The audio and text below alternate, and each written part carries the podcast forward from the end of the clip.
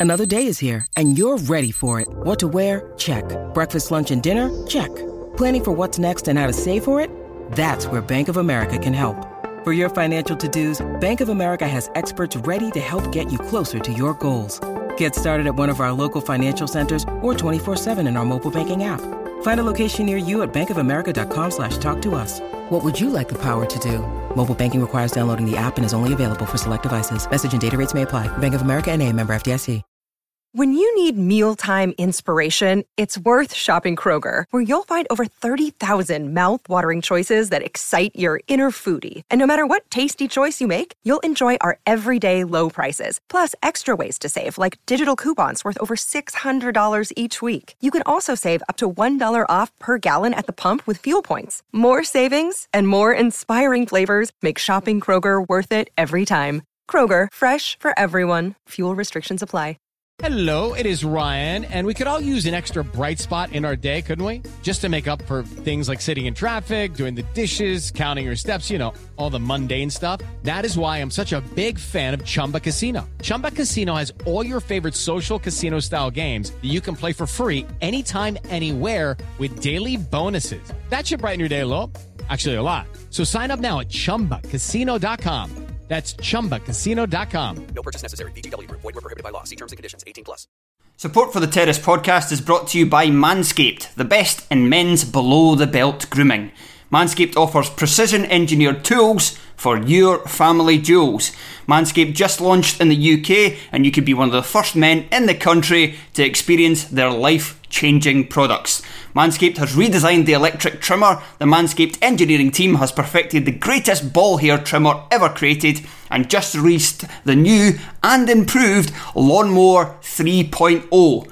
Get 20% off and free shipping with the code TERRACE at manscaped.com. Your balls will thank you because, from personal experience, my balls are thanking me. I'm somebody who likes to keep trim down there, but we all know with scissors, one slip and you can end up in the emergency room, you know, at best case scenario, with a very embarrassing story. So nobody wants that. There's no nicks, it's, it's a very easy thing to use, and I felt nice, fresh, clean down there afterwards. You also get some other products that come with it, such as ball deodorant, which I was a bit sceptical at start with, but I used it. It's anti chafing, you smell great, perfect product.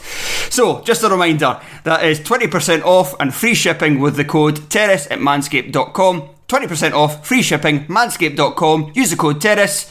It's time to shave those balls.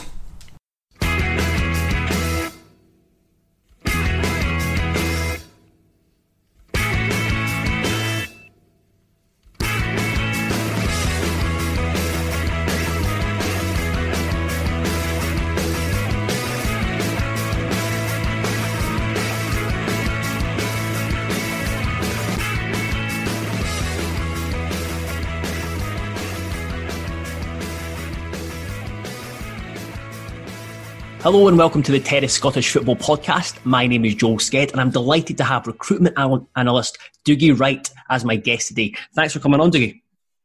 Very welcome. It's a pleasure to be on. One of the, uh, the key reasons I wanted to get you on was just uh, the the role you have. You've worked with Livingston, obviously uh, Wigan himself is, is a really in- interesting one. So jumping straight in, you were until recently employed by Wigan Athletic before they unfor- unfortunately fell into administration. Could you give us a bit of background about yourself and how you got into this specific role? Yeah, of course. Um, so there's a couple of different strands about how I got into working in football. The first one is probably the more academic route.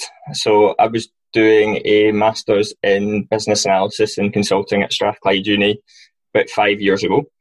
And as part of that, I had to go and do a winter project with um, with a company. Most people were going out to like work with the police, work with the centre, work with any number of organisations, and I was fortunate enough to get one with Scottish Rugby Union. Um, not a massive rugby fan myself, to be honest, mm-hmm. but it was an opportunity to work in professional sport, and um, it was something I really got into. So when the summer came, I had that little bit of sport experience in my in my locker, and I wrote away to every Scottish football club within like a two hour drive of Glasgow, uh, where I'm from, and saying, look, I'm a um, business analysis student. Here's what I've done for Scottish Rugby. Here's the sort of thing I'd like to do for you. I don't want any payment. I just need like a couple of hours with your coaches and maybe a desk once or twice a week, something like that. It was very, very minimal. Um, only two folk got back to me. One was Dundee United, and um, unfortunately, because I needed an answer quite quickly, they weren't prepared to give me um, give me an answer. So that one died in its arse quite quickly. And then the next one was Rangers. Um, and I'm a, I grew up a Rangers fan. Absolutely ideal for me to be involved with the club. Mm-hmm. So I went in there. I started working with a project with our academy that led to filming games with the academy, and that led to um, filming games for the first team as well for, for a few seasons. But at the same time, I was doing my full time job. I was working for Virgin Media as a business analyst, um, and yeah, not getting paid for any of the football stuff. So it was it was a hard graft, but um, yeah. And then when Steven Gerrard came into Rangers, there was a big reorganisation of the analysis department, of the whole football department as a whole. And unfortunately, Neil McIlhargey and Steve Harvey, who were the two guys I worked under at Rangers, they were both let go, and so was I. Um, it's probably a good time to jump onto the next round, which is just. So, sorry, just to, just to jump in before you you do, you said that you wrote to every Scottish team within a two-hour kind of radius of where you where you lived. What was included in that letter? What were what were you kind of asking to do? Was there something that you noticed within Scottish football that was perhaps missing? Yeah, I mean, in, in the club's defence, a lot of the I could get was to like info at partickthistle.co.uk. Like it was generic mailboxes a lot mm. of the hmm. time. Yeah, like I was just some wee guy writing to clubs asking them for something. I, I totally don't. I can't hold it against them for um, for not getting back to me. Only two. I, I, was expecting maybe a little bit more back, but um, yeah, I mean it's it's just one of these things. All I was looking for was I can maybe help you with like your youth academy. I can help you anything to do with transfer process. I can help you from a sports science type of view as well. Like here's my skill set and I'm at your service. Like just so long as we can make it into some sort of university project. Mm-hmm. Uh, what I ended up doing with the Rangers was they were looking to see what would a German style of football across the academy look like. So what I had to do was quantify what does what is a German style of football. And like looking back on it now, it was kind of just dead basic stuff. So I was saying in British football, it tends to be the centre midfields that make most passes per game, and in Germany, uh, it's the centre backs who make most passes per game. So I was saying, right, give the ball more to your centre backs and let them play out from the back. Just like it was, um, uh, looking back, it wasn't particularly insightful, but it was a foot in the door. Mm-hmm. Um, I think that's once you've got the foot in the door and you can show that you're pleasant enough, just like any workplace, that you're a decent enough guy to be work with, and you build relationships and you take it from there. Um, so yeah, that was that was my first into football. And if we go the second strand, sorry, I was around about this time I was starting a Twitter page just with fan stuff um, that I noticed. I noticed about around Scottish football there's the website StatsBomb that I kind of followed. Um, didn't really talk about Scottish football. The data wasn't really there for Scottish football, and so I tried to present some data for Scottish football that I just found myself. I would use the ESPN squad pages. I would look at BBC stats. I would try and collate it all and just present it a little bit differently to what was what was out there. Things like shot totals, like that wasn't readily available for a Scottish football fan. Like you couldn't see who had taken the most shots in the league, who had conceded the most. It was it was very very basic when I was starting off, and through that you met I met a community of other like minded folk. Um, Matt Ryan, for example, the Back Pass Real website, Christian Woolf, um, Seth Dobson, Jason Letka of the Rangers Report, like all these guys with a similar aim to really analyse Scottish football and bring that more into a public sphere. Um, we banded together, started doing modern football, and before that, I'd actually started doing some stuff for Clyde One on the side. So I was getting my name out there in terms of being able to analyse football, and it wasn't it wasn't really rocket science what I was doing. It was just taking publicly available data, presenting it in a way that I thought would be quite informative. Um, yeah, because I always I always remember reading your your Clyde stuff and you also went on to like uh, Johnny McFarlane at Daily Daily Record. He had you doing uh, kind of videos and anal- analyst stuff there, and obviously working with uh, those guys and kind of creating modern football. It was uh, it became quite prevalent. Mm, yeah, absolutely. It was the perfect time to get involved. I think um, I was kind of pinching myself going on Clyde One and stuff and Daily Record, writing articles for them while still doing my like my day job at the side, and it was just felt so weird at the time. But fantastic opportunities, and I do think that given the response that is like nothing that I put out there, I think was that great. But given the following that I got from that, I think there was an appetite within Scottish football for that sort of just that little bit more attention to be paid to that side of the game. So it was right place, right time. And then, how did the Livingston position eh, come about? So Livingston was I'd left Rangers in the summer. Um, I wasn't. I was kind of keeping my ears to the ground, but I was just kind of scunnered by the day job at that stage, um, doing like forty hours a week in a role that, to be brutally honest, I didn't really fight. I wasn't that passionate about. Mm-hmm. So I was in a little bit of a rut. And then October came, and I had a week off work. Um, and my pal Andrew Jubb, who was at Partick Thistle, he now works for Hudl he texts me to say, "Oh, Livy are looking for an analyst. Um, why don't you take a look at the advert?" And I'd seen adverts before for analysts in Scottish football um, and even English football, and they were kind of you need to have a sports science background, you need to have a coaching license, that sort of thing. I don't. I've n- never done a coaching course in my life. I've never read much about sports science either. So I think a lot of the time I would read these adverts and my heart would sink a little bit. I would be like, right, I've got no, there's no chance that I can get a career in this game. Um, however, the Livy, the Livy advert was different. It was just a little bit of experience and analysis at another club.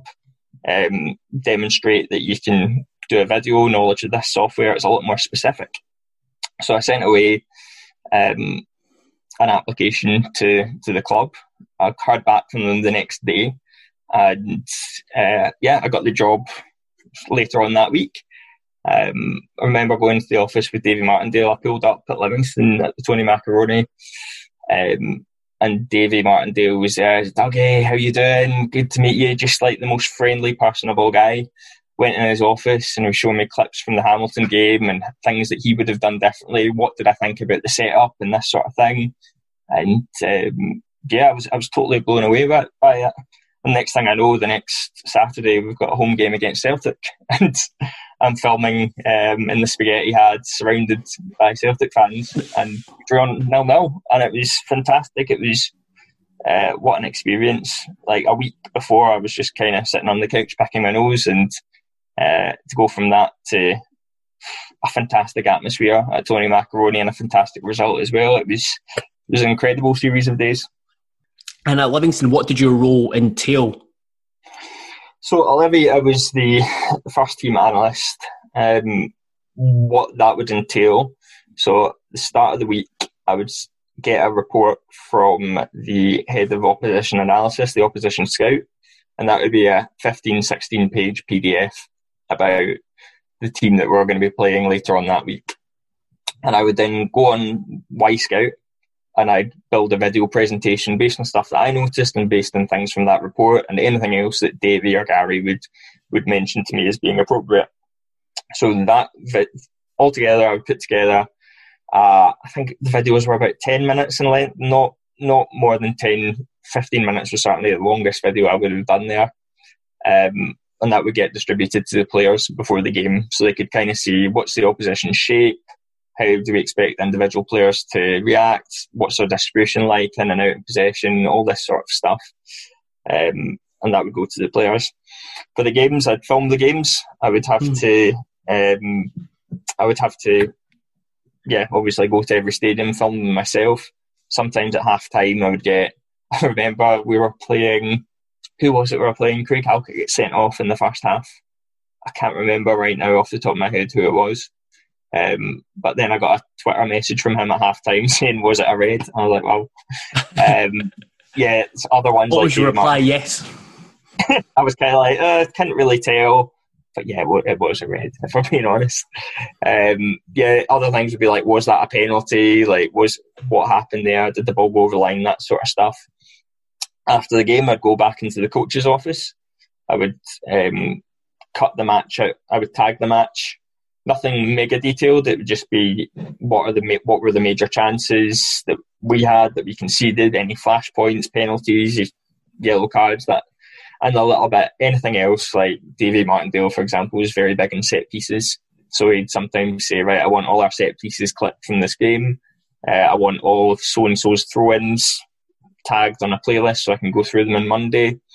And yeah, you would just do that and send that out to the players afterwards so they could see all the goals from the game, all the highlights before anybody else.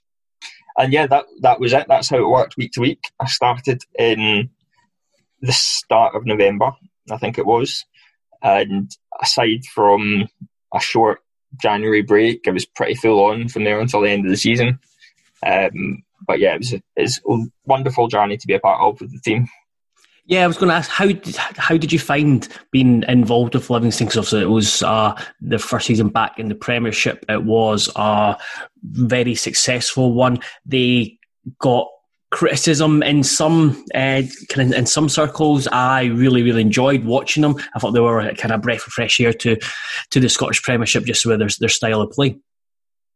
Yeah, I mean it was everything was done very pragmatically, which is something from an analyst standpoint I very much enjoyed. There wasn't many cliches about um, you know the usual ones that you hear, like let's just put it along, put them under pressure, second ball lads, all that sort of stuff.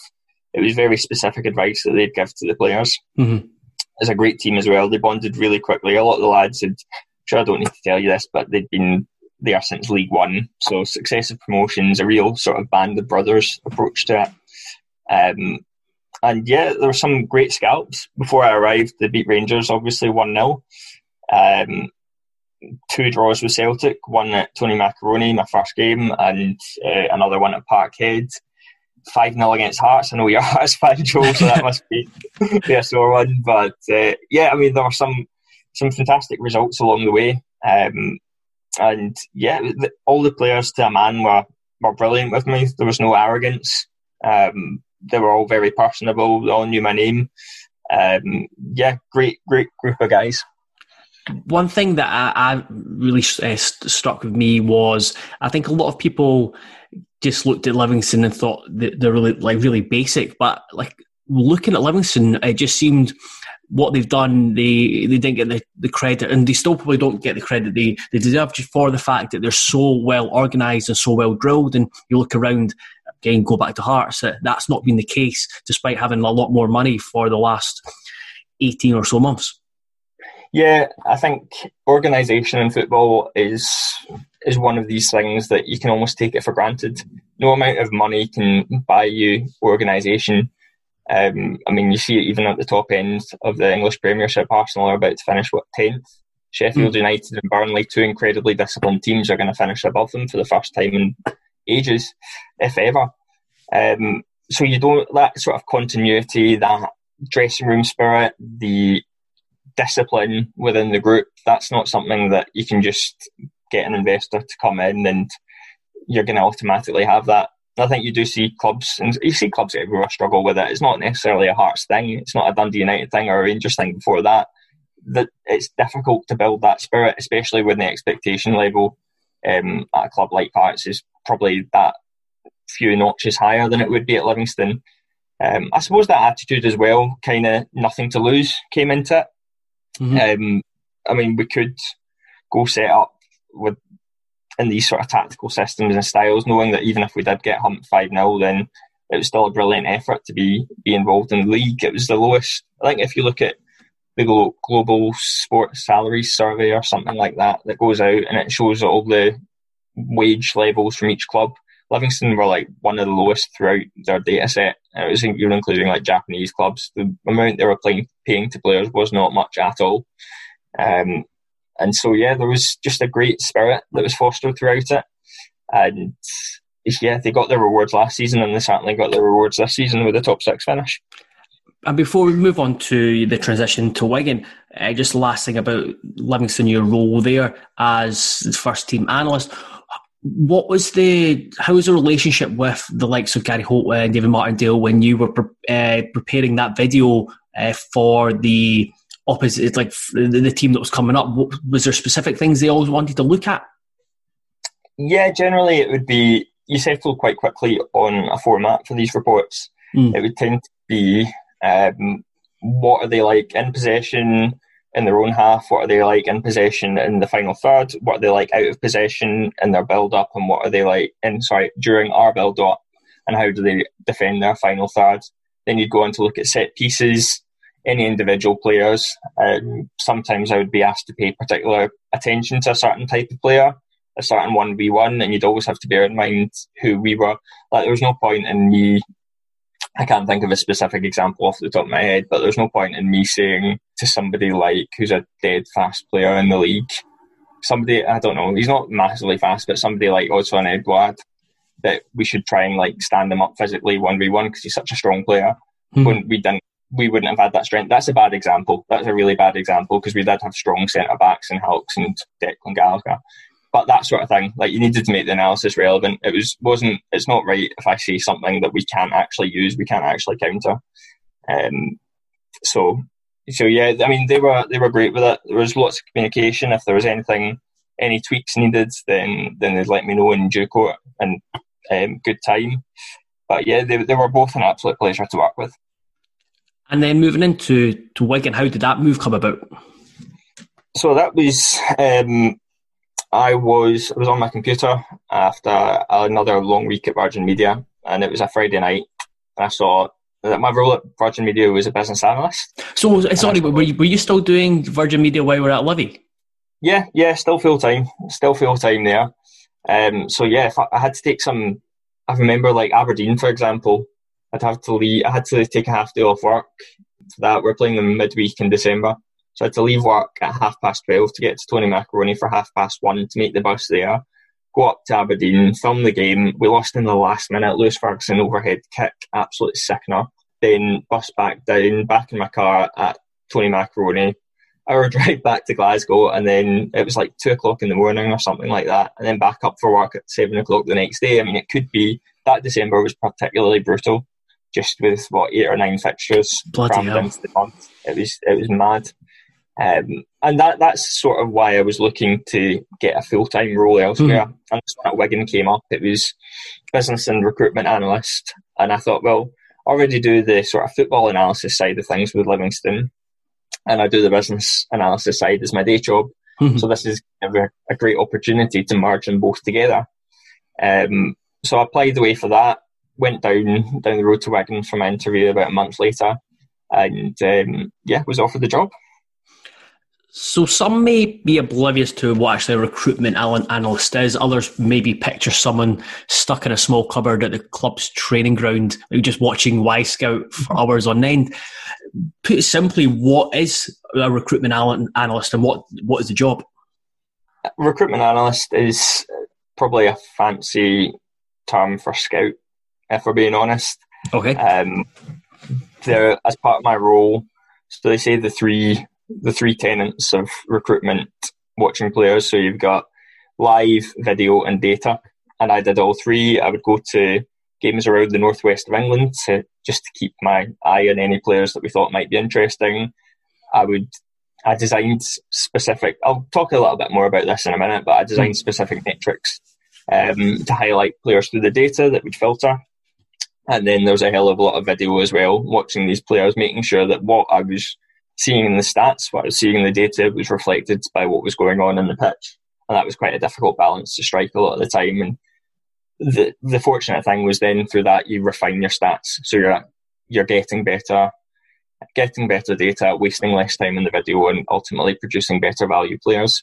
So it's watching a lot of players, it's a lot of networking as well, being conscious to what the first team coaching staff are after being conscious to what the chief executive, what he wants to see in the team, the sporting director. Um, there's there's a lot of relationship management is there aside from just purely watching the players and coming up with lists. You've got to know how to sell players. Mm-hmm. Um, upwards and downwards at the club. So yeah, it's, it's an all-encompassing role. But do you know what? For a football geek, it's absolutely top class. It doesn't feel like work. Um, yeah, I mean, you do have some shit days, of course you do, when you feel like the world's against you. But by and large, the amount of times where you just pinch yourself and thinking like, hold on, I'm getting paid to watch this football game for a living. It's madness. But yeah, absolutely love the role what would a normal it's probably hard to, quantify normal within football but how would a, a normal week look for you and uh, as a recruitment analyst yes so on what we probably do i'll give you an example so recruitment obviously works in cycles mm-hmm. you've got um, the at the start of the season the build up to january in which case it's kind of everybody's on their toes because you're not really sure how the team is going to evolve pardon me, between the start of the season and um, and January, you know what they say, the road to hell is paved with good intentions. We all think that you're starting the season and oh yeah, we'll get into playoffs or whatever, and then the wheels can come off very quickly. Injuries can happen, suspensions rack up, personalities maybe don't fit in as as you hope they would. So that's that's the case of um, just being very, very alert to the situation as it as it evolves. Looking around Europe as well, a lot of players, it's difficult in that sort of September, October, November time to see many patterns, just because a lot of players have only played five or ten games, and convincing a club to spend two or three million on them is going to be difficult on the back of that. But then after the January window, you do the best that you can, and you start looking at the Bosmans for um, for June. So a typical week in that sort of January, February, March time would be you'd come in and we would look at every league throughout our data set. Um, we partnered with a data provider that covered, I think it was 29 leagues. So we would look through all these leagues, look at the stats, and say, right, which players do we think are quite interesting? What we would have is a player position identikit type thing. So we'd say, right, for our left, what do we want out of our centre backs? Um, the way that I proposed doing it, that was taken up by the club, was you do it on a must, should, could basis. So we say our centre backs, they must be good in the air. We don't care if they're Virgil van Dijk in every other aspect. If they're not good in the air, then we're going to get beaten up and there's no point in them coming. Mm-hmm. Then you move on to the should attributes.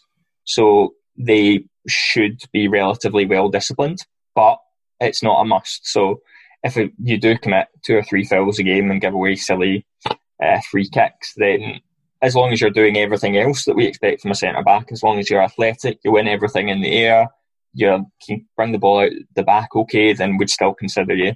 And then finally the could. So the wee add-ons that are not mega important, but if it's between player A and player B and they're otherwise identical, would swing it in player A's favour. So like being good at a set piece, that sort of thing.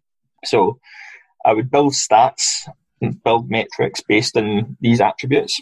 And through that, you go through every single player in Europe that we had data on and say, right, okay, this one ticks that many boxes, but we'll need to watch them to see if they tick the other boxes. The things like athleticism, attitude, work rate that I'm never going to be able to get a stat for, but mm-hmm. they are important. So we'd then move on to the video scouting for these guys, and it would just be so Monday to Friday, you go through, you run the rankings, you run the leagues for all the matches that happen, and you just keep scouting through these lists and like it is kind of frustrating at times. Football is uh, obviously everybody else is doing similar. So you scout player, you've just finished scouting a player, and the next thing you know, he's agreed a pre-contract with Werder Bremen, and you've just wasted three or four hours. Um, but yeah, that, that's that's pretty much how what we'd be doing Monday to Friday. You talked about it slightly early on about the the relationships within the club. How how key are they, and how much input? Um, how involved are you with the, the, the manager the sporting director? How, how much contact is there, kind on a daily and weekly basis? So, manager Paul Cook, he's an absolute whirlwind of a guy. Um, mm. Brilliant one to one, fantastic personality. Whenever I talked with him. Uh, you would hear him around that. You would hear him miles before you see see him. Uh, he's just got this big. Have you ever heard him talk, Paul Cook? Yes. Oh, he's a proper scouser. Yeah. Uh, he shouts all the time, so his voice is never not hoarse. My, in terms of my day to day relationship with him, it only really accelerates when in the lead up to a window. So in December, mid December, we were presenting recruitment targets. We'd present them to Paul. And then once coronavirus hit, we're all working from home. We had a couple of recruitment meetings every week. And Paul would be on these. We'd present him players and he'd basically give them the thumbs up or the thumbs down. Um, sporting director was Joe Royle. Absolute privilege to work with Joe. He's a guy who and he's an Everton legend. If you go to Goodison Park, there's a big, big painting on him on the mm-hmm. side of the stands. Camps for England. He's obviously managed Everton, City, Ipswich, um, and he's old school. He accepts data, but there's little conversations you'll have with him, and he'll he'll teach you something new about football all the time. So something that he taught me was always remember we're looking at centre halves and their ability in there. And I always thought the aerial win percentage was quite a cut and dry of how good you were in the air. And he was like, nah, see, you can win a lot in the air, but if you lead with your arm, you lead with your elbow, and you shy away from the ball, then the ball's only going to hit the corner of your head. And if it hits the corner of your head, then you're not going to have any control of where the ball's going. So you might win the challenge in the air, but who knows where that second ball is going to go. So mm-hmm. Joe would always say, look for centre backs that head it with their forehead, that have a good, that keep their elbows tucked into their sides, head it with their forehead, because that means one, they've got a good spring, and two, that they're brave. Um, they're willing to meet the ball head on. It's more controlled. So it was a privilege. He was probably closer with us. He came into the office two or three days a week. Would sit down. Would he had all sorts of stories, all sorts of stories. Um, but he, still very much with it in terms of football. Um, so we'd talk through our targets with him, and it's similar with Paul. Um, he would give them a thumbs up or a thumbs down. And how did it?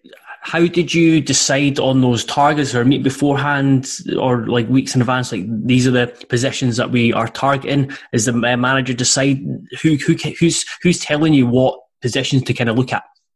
That comes from well, so there's again like there's two sides. So on one hand, we've got squad depth charts. We can see that next summer we're not going to have any centre backs at all. So we we know straight away that centre backs are going to be some an area that we'll need to target. Mm-hmm. But the other side, the the personal injury suspension side, anything that, that the gaffer wants tweaked within the squad.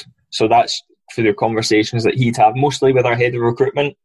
But you you sometimes hear them as well saying, "Oh, so and so's terrible. We need a new position X, whatever it might be." And all of a sudden, we'd be looking for looking for a new attacking midfielder, a new striker.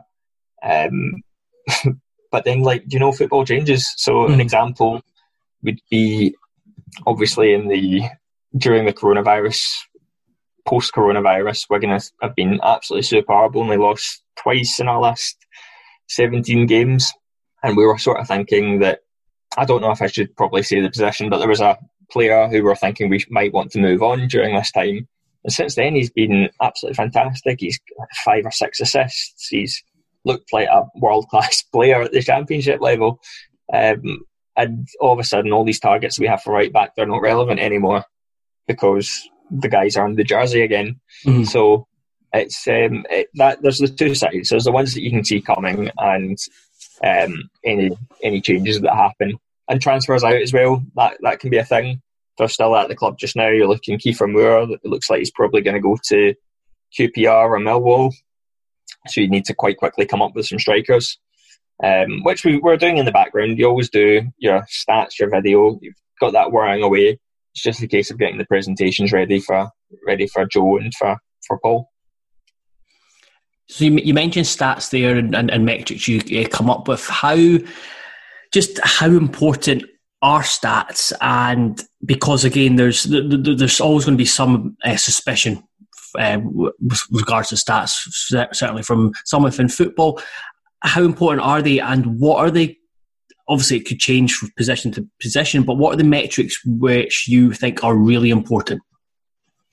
Okay, um, so stats there's there's a good argument that I heard about stats a few months ago, and it's that see if you speak to the more old school guys about stats, then they'll say right that the the way that they've got of thinking is actually quite a statistical way of thinking. So Joe Royle, we go back to his example about people heading with their forehead as opposed mm. to heading with their um, with their arm out.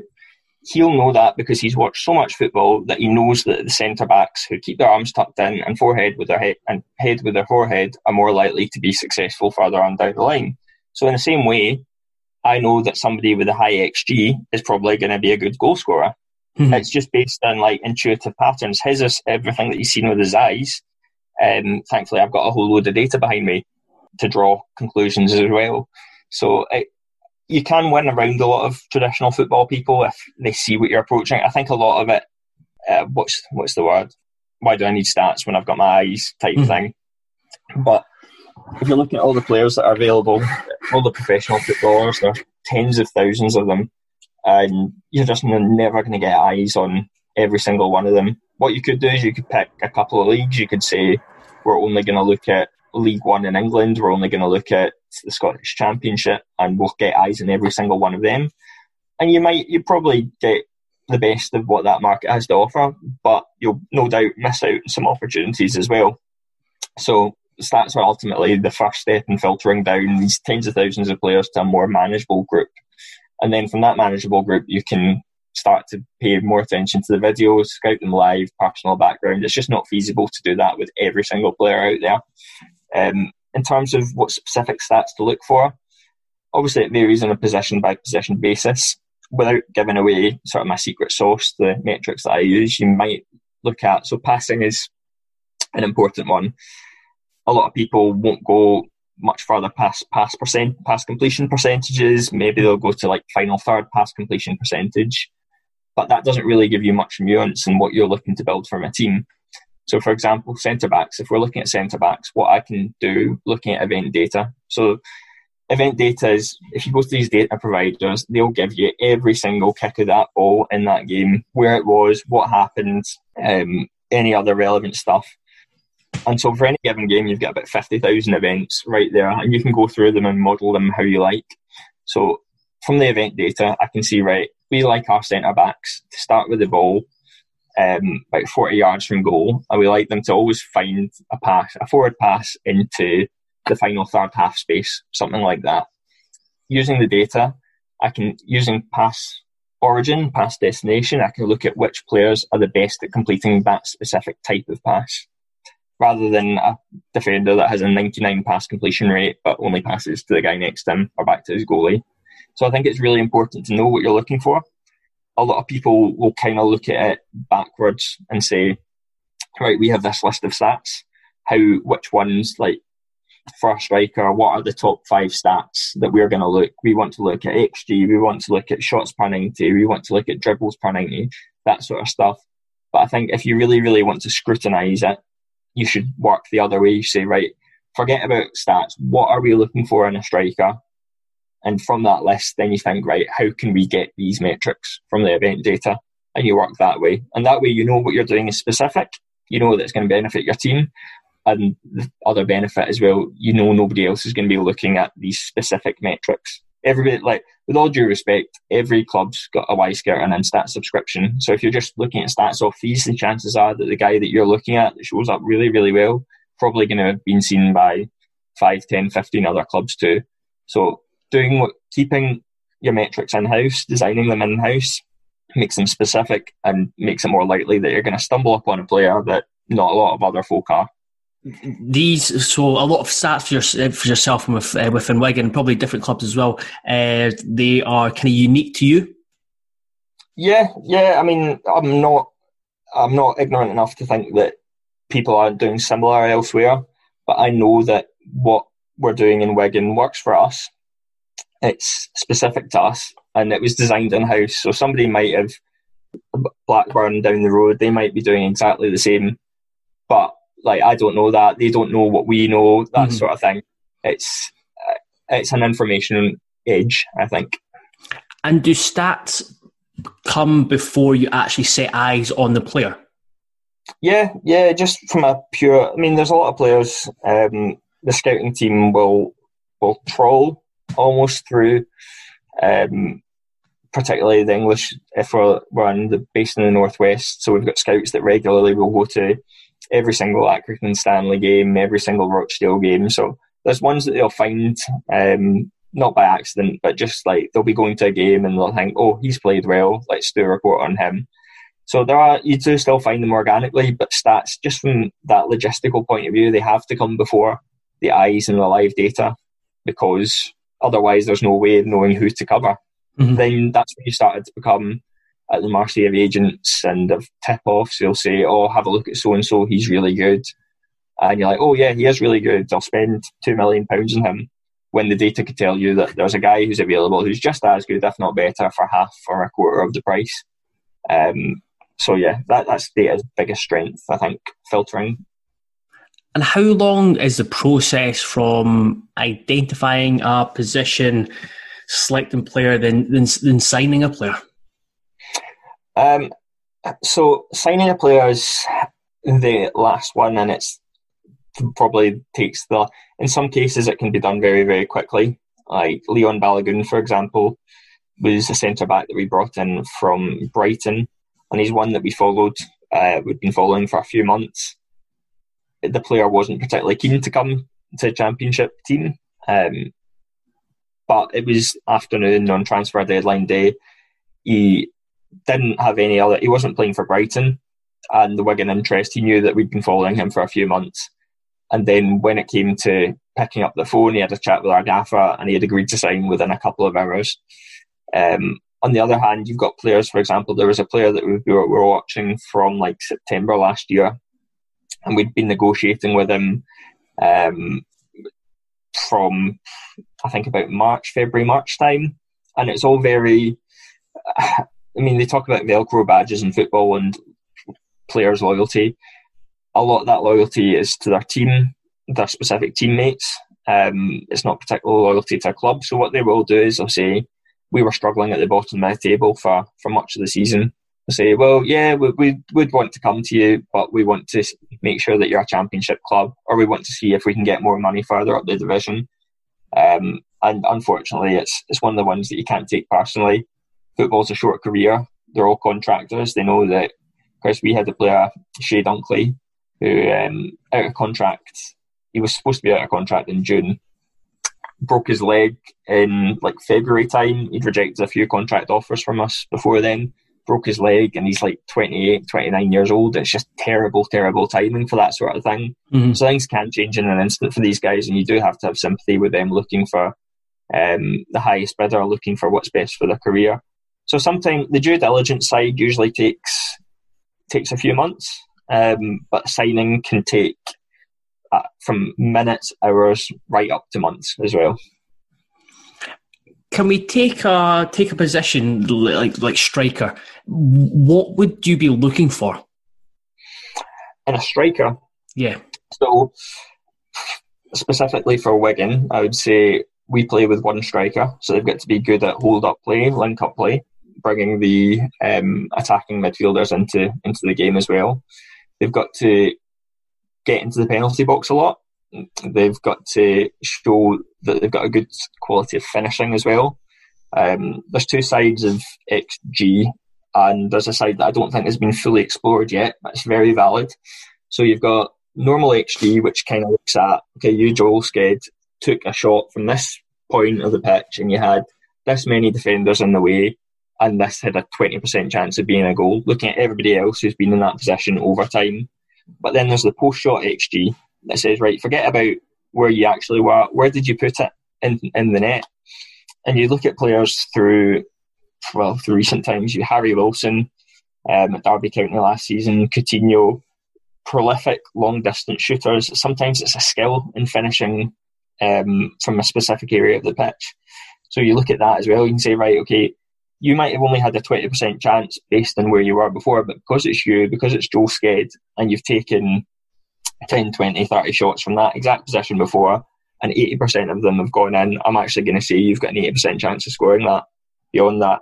So, quality of finishing, quality of link up play, um, athleticism, work rate, they're actually huge in the whole no dickheads policy.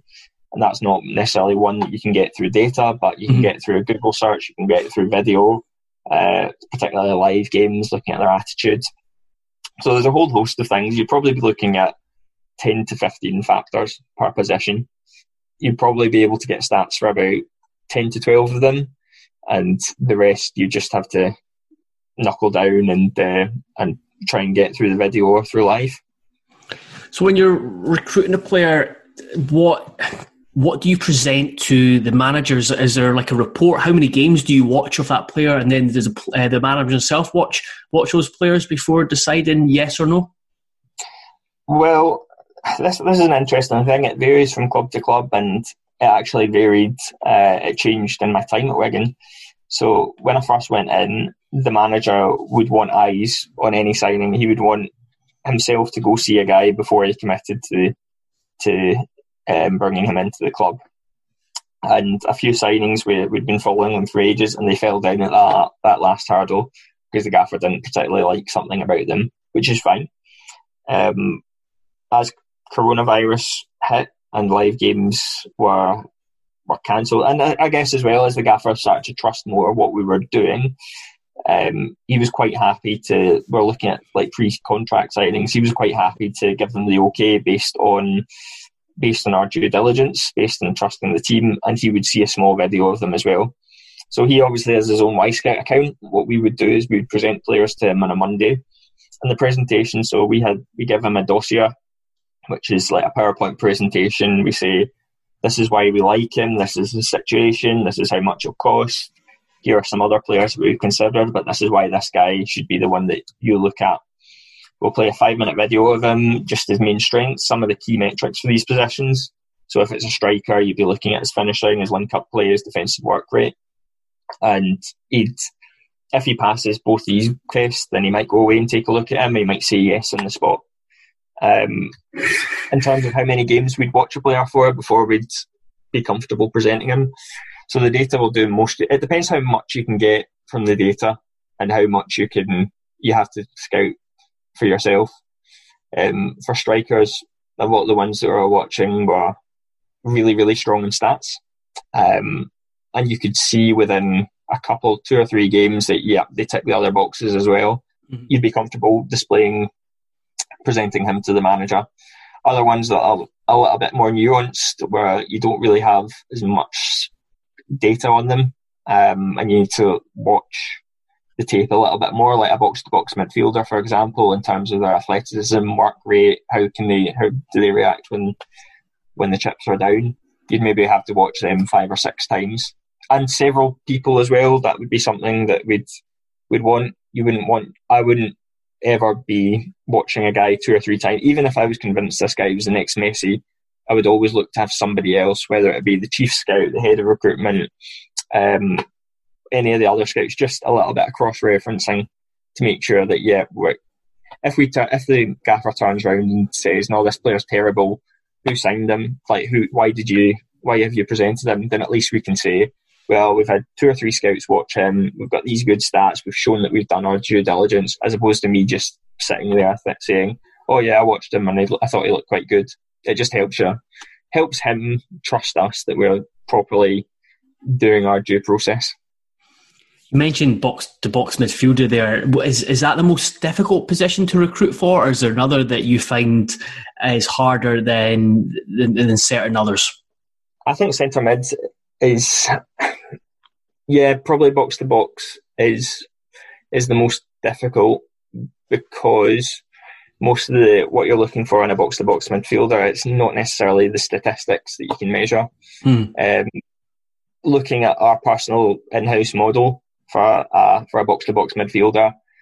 A lot of them are things that you could only really find out through watching the tape. You, you can get gets into good positions, you can get goal scoring threat from the stats, but the the real most of the role, unfortunately, would not be something that we could just click open a spreadsheet and see straight away.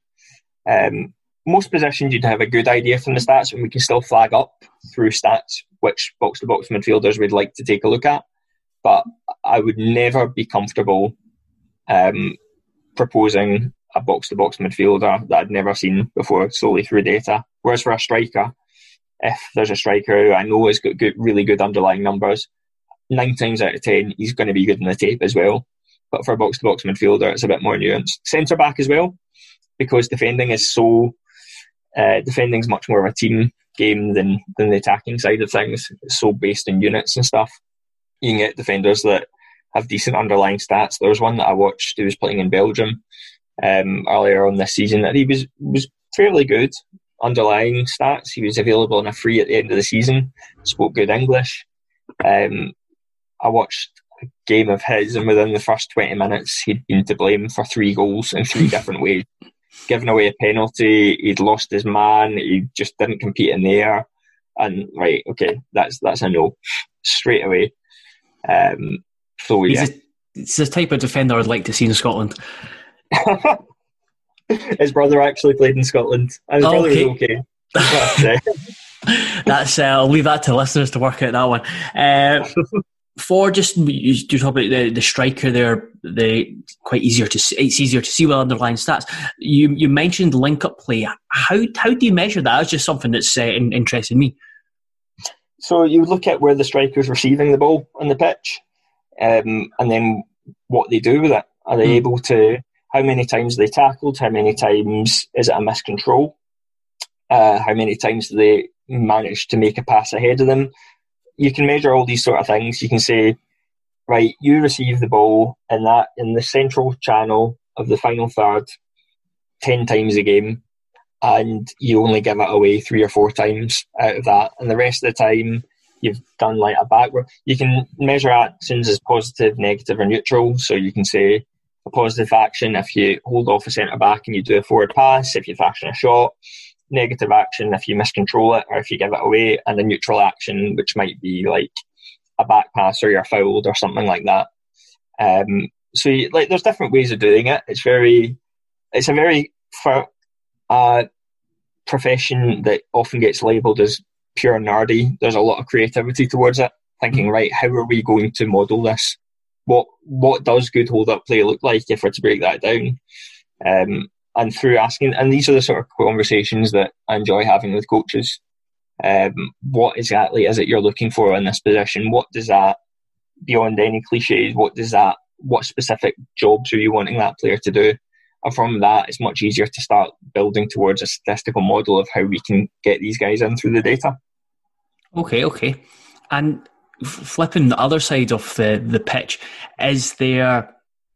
Do do you find it difficult with goalkeepers, or is there specific recruitment analysis uh, analysts to focus on goalkeepers? Because I imagine it's again when you, it comes to analysis of games, you see David Preece talk about it. Is that there's there's a lot of just outfield players talking about a goalkeeper when they've not really maybe understood the position.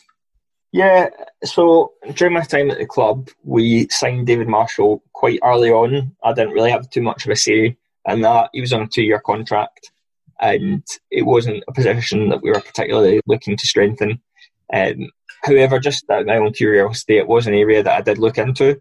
There are, I remember having a conversation with one of my friends who's big into his goalkeepers. He did goalkeeper analysis before, and he says at the end of the day, for goalkeepers, it's too many people can get caught up with technique and style, but as long as they keep the ball out of the net, that's the most important thing. So Mhm. don't close your eyes off to any of the unorthodox techniques. Um, another interesting thing about goalkeepers, I was looking at, I mentioned passing. Um, I've got a passing model where I look at not just what your passing completion rate is, but as I alluded to earlier, based on the other types of passes that you complete, what should, how many should you have been completing from where you're passing from, based on where you're passing to. And quite often, the ones at the top of the goalkeepers list throughout the leagues, it's Onana at Ajax, it's Ederson at Manchester City. So, like, you can identify through these stats who are the best at bringing the ball out from the back. Um, if I was asked to look at the goalkeeper, then I would probably have to go through. By the way, do you know who the goalkeeper coach is at Wigan? No. Nick Colgan. Oh, is it Nick Nick Colgan. Colgan? Okay. Nick Colgan, yeah. I remember first I knew Nick Colgan was from an SPL sticker album when I was Yeah, about yeah. 19 years old. Should have Uh, had so big it's a real curtains when it was at Hibs. yes, very much so. Another lovely guy, by the way. Um, I didn't get the opportunity to work too closely with him just because we didn't really need a goalkeeper at that time. But if we Hmm. did, then I'd be looking to sit down and have a chat. Similar, like we talked about strikers. what what are your must, should, and coulds for this position, and then we'd look at the best ways to model them. Yeah, that that's that's really interesting. I mean, the going back to what you said about Joe Royle, just these these are things that I would never never think of with the uh, with the elbows. So uh, that that relationship is, is is really key. And is that do you find that with the more traditional scouts as well that you that they're able to pass on a bit more kind of knowledge? You just watch they've watched so many so much football. What good players do that can help you develop your own kind of uh, stats and measurements? Yeah, absolutely, absolutely. There's lots of conversations with um, with people around football. It's a small world, so you do network quite a lot through going mm-hmm. to games, people coming to the training ground. Um, I remember I was going for a piss one day and I passed Kenny Dalglish in the hallway. I was like, "What? The it's not more than a double take or triple take. Is that Kenny Dalglish? Yeah. He'd come because he was close with the gaffer or something like that. Mm. Um, but yeah, through these little tidbits, you do pick things up, um, and you you can't be dogmatic about. Uh, I've put a lot of hours into the stuff that I've created at Wigan. Um, but I can never, I would never close myself off to thinking that there's areas of the game that I don't know about. I'd never played football outside fives in my puff. Mm-hmm. I, I'm at the mercy of what these guys are telling me, and any any scraps of information that they do get, then I'm going to take them up as best that I can on it. Um, there are there are cliches that you do have to deal with from time to time um, about players from certain clubs. Like if the youth academy manager's got a bad reputation, then thinking, oh, he's going to have a bad bad attitude. Or, um, yeah, just it, stupid cliches that you do hear from time to time.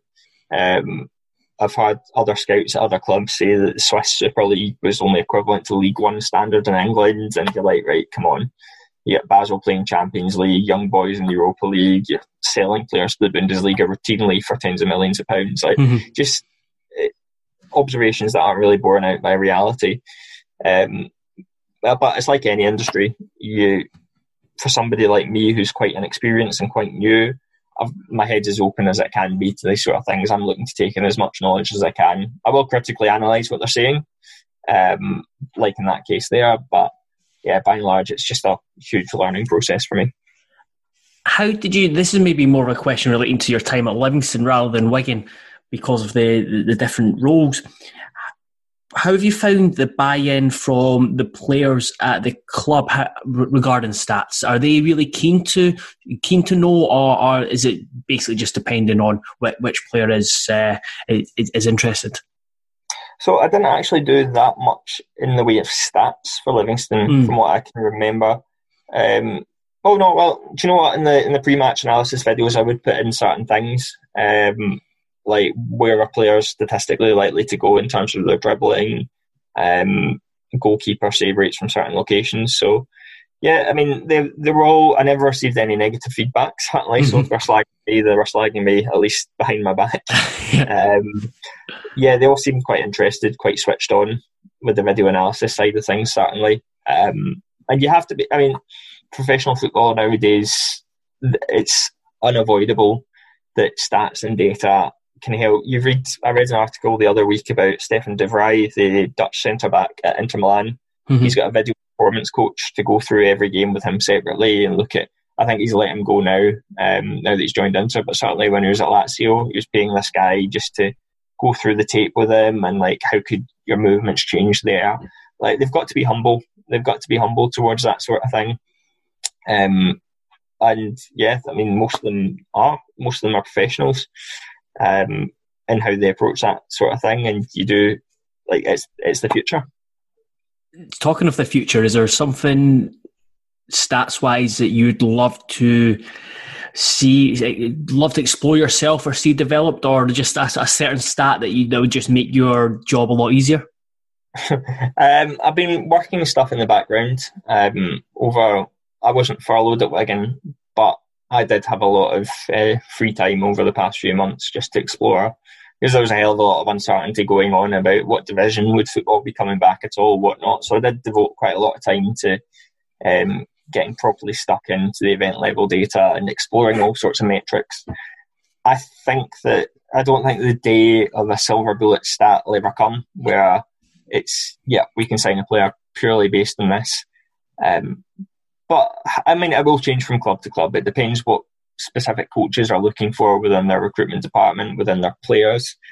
Um, from a personal perspective, I just want to keep this project going. I feel a bit frustrated that at Wigan it was curtailed when it did. Hmm. Um, this was the first window that I had the word properly been part of the recruitment Monday to Friday, um, and we we had lots lots of good work lined up. I really do believe if you look at the team just now, it's absolutely flying. There's a couple of additions I think that we could have made and at least playoff contenders for next season. So for me, the next stage is taking a project like that through through to its completion and being there for well, being there for more than a year. What have you found? We'll come back to uh, Wigan in a second, but what have you found to be the challenge, the main challenges of the, the role as a recruitment analyst?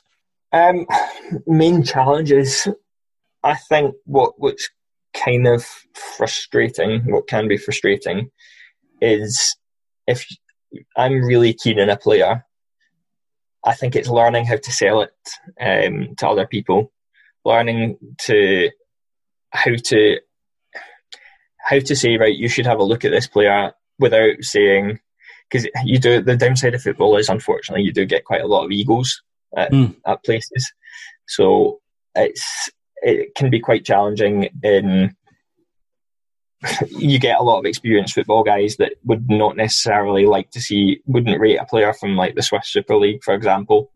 Um, one of, well, I'll tell you actually, I probably shouldn't say this, but I don't know how many, um, don't know how many listeners of the Terrace are going to be really coming back to English football to Wigan. um, there was a player that we were looking at who was playing in Sweden, and one of our scouts wrote that a reason we shouldn't sign him was because he was wearing gloves and it was sunny.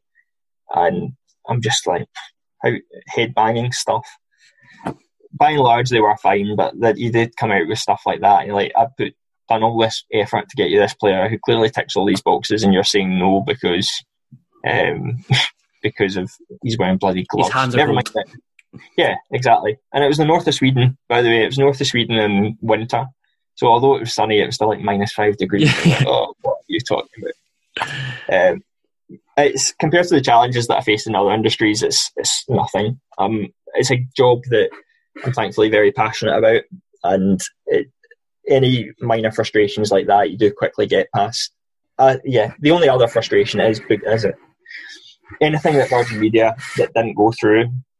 If I had a frustrating week, it was right end of the day at Friday. I can just walk away and forget about it until Monday morning. Mm-hmm. Whereas with football, is you do live it, you do breathe it, you do get passionate about your club, and if there are things that you would want to change and do better, you want to see things happen a bit quicker. It does emotionally affect you, so it's that's a toll, but it's um, it's a good problem to have. I'd rather have that problem than be bored out and not working uh, working elsewhere. And with Wigan, there was it's unfortunate the the way it ended, and I seen that you tweeted about kind of hope for next season if the administration hadn't come? You, you, you thought that there was a good chance that you could push towards the playoffs. The, the, team have certainly showed that since uh, since the shutdown and even before then. What so for yourself? What do you think the, the future holds? Is there any particular kind of team or recruitment team that you you you that you've seen that you'd you'd love to work with? It's it's kind of difficult to say for certain because you never really know what a recruitment department is going to be like until you're actually in there. Mm-hmm. Um, obviously, Brentford are one who are well known for being very progressive in that regard. Mm-hmm. Um, it's at the end of the day, it's only the, the quality of people is the most important thing, and it's difficult to know that until you actually know until you know the people. Um, there's a few folk in football who I've met who are brand new who I would love to work with. Um, but yeah, I've got to be open minded about where, where my next move is. It could be could be in Poland, it could be in the English Championship. I've got an opportunity north of the border as well. So um, I'm just for me, it's going to be going in somewhere that will adopt, will embrace. Because you do get even at English Premiership clubs, you do get ones that have a big recruitment analysis department, and it's only really there at window for window dressing mm-hmm. and they are still agent led, manager led. Um, they'll propose all these players from all corners of Europe, and they'll end up signing uh, spending fifteen million pounds and some dud from um, the English lower leagues, which does happen sadly. So I have to be convinced that the pro- they did take data and recruitment analysis seriously. That we were good people to work with as well. So, I wanted to finish by looking back towards Scotland. You obviously know the league very well. Has your perception or view of the game up here changed since since moving down? Whether it's strengthened that you think there's some very good players up there, or altered another way? Yeah, I mean, I, I was always a fan of Scottish football and always watched um, games throughout my time down here. Um, I'm an advocate of the game as much as, as where I can be. Um, you only have to look at somebody like James Scott, who Hull signed, and probably not the best move for him given everything that's gone on there since. But he's mm. certainly looked like more than competent at this at this level here. There are lots of good players in Scotland. Um, there's still a little bit of snobbishness mm-hmm. um, in certain quarters towards yeah, Scottish football. Yeah, like you do hear it from some of the older guys. Oh, I remember when every English team had uh, four or five Scottish players, and you just don't see that anymore. Blah blah blah. It's nonsense. It really is nonsense. I would like to see Scottish teams become a little bit more outward looking in terms of their recruitment. Mm-hmm. Um, I know. I think it's a common um, common complaint that still valid that they do look too too much towards the English lower leagues as a source of their recruitment. There's no harm looking a little bit further afield, especially with the work permit laws slightly different in Scotland um, than they are in England. But yeah, no, I'm a huge fan of the league. I believe that it's um, it can be badly managed at times, as we've seen over the past few months. But uh, yeah, there's a lot of good stuff going on there to be proud of.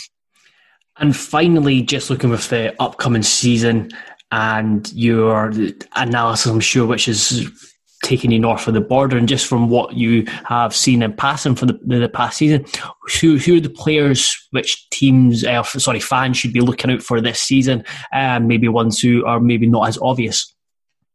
Um, well, certainly for yourself at Hearts, Andy Irving is one that's been spoken about quite a lot. Mm-hmm. Fantastic mm-hmm. passer, excellent in the final third. Motherwell have such a good gaggle of young talent coming through as well. Um, the the interesting thing is Scottish clubs are a lot better at blooding their youth than English ones. So um, certainly at the Championship anyway. So there's always going to be exciting stuff coming up through the academies. I think we're seeing from the performance schools now a hell of a lot of them being scouted by the likes of Man City, Bayern Munich. Um, so I think the next couple of years for Scottish football fans, paying particular performance, the particular attention to the ones who have come through the performance schools. It's taken a little bit of time, but it does look like we finally stumbled upon a good process for producing young talent. So yeah, I would certainly be keeping an eye on these guys. Lovely. Thanks very much for coming on, and that was that was fascinating. Looking into your role as a recruitment analyst, and all the best of luck for the future and getting back in somewhere, whether it's in Poland, in the English Premiership, or north of the border. Thanks very much. It's been a pleasure.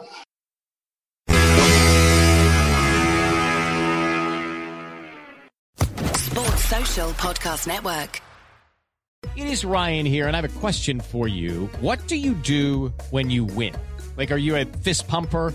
A woohooer, a hand clapper, a high fiver. I kind of like the high five, but if you want to hone in on those winning moves, check out Chumba Casino. At ChumbaCasino.com, choose from hundreds of social casino style games for your chance to redeem serious cash prizes. There are new game releases weekly, plus free daily bonuses. So don't wait. Start having the most fun ever at ChumbaCasino.com. No purchase necessary. VGW. Void were prohibited by law. See terms and conditions. 18 plus.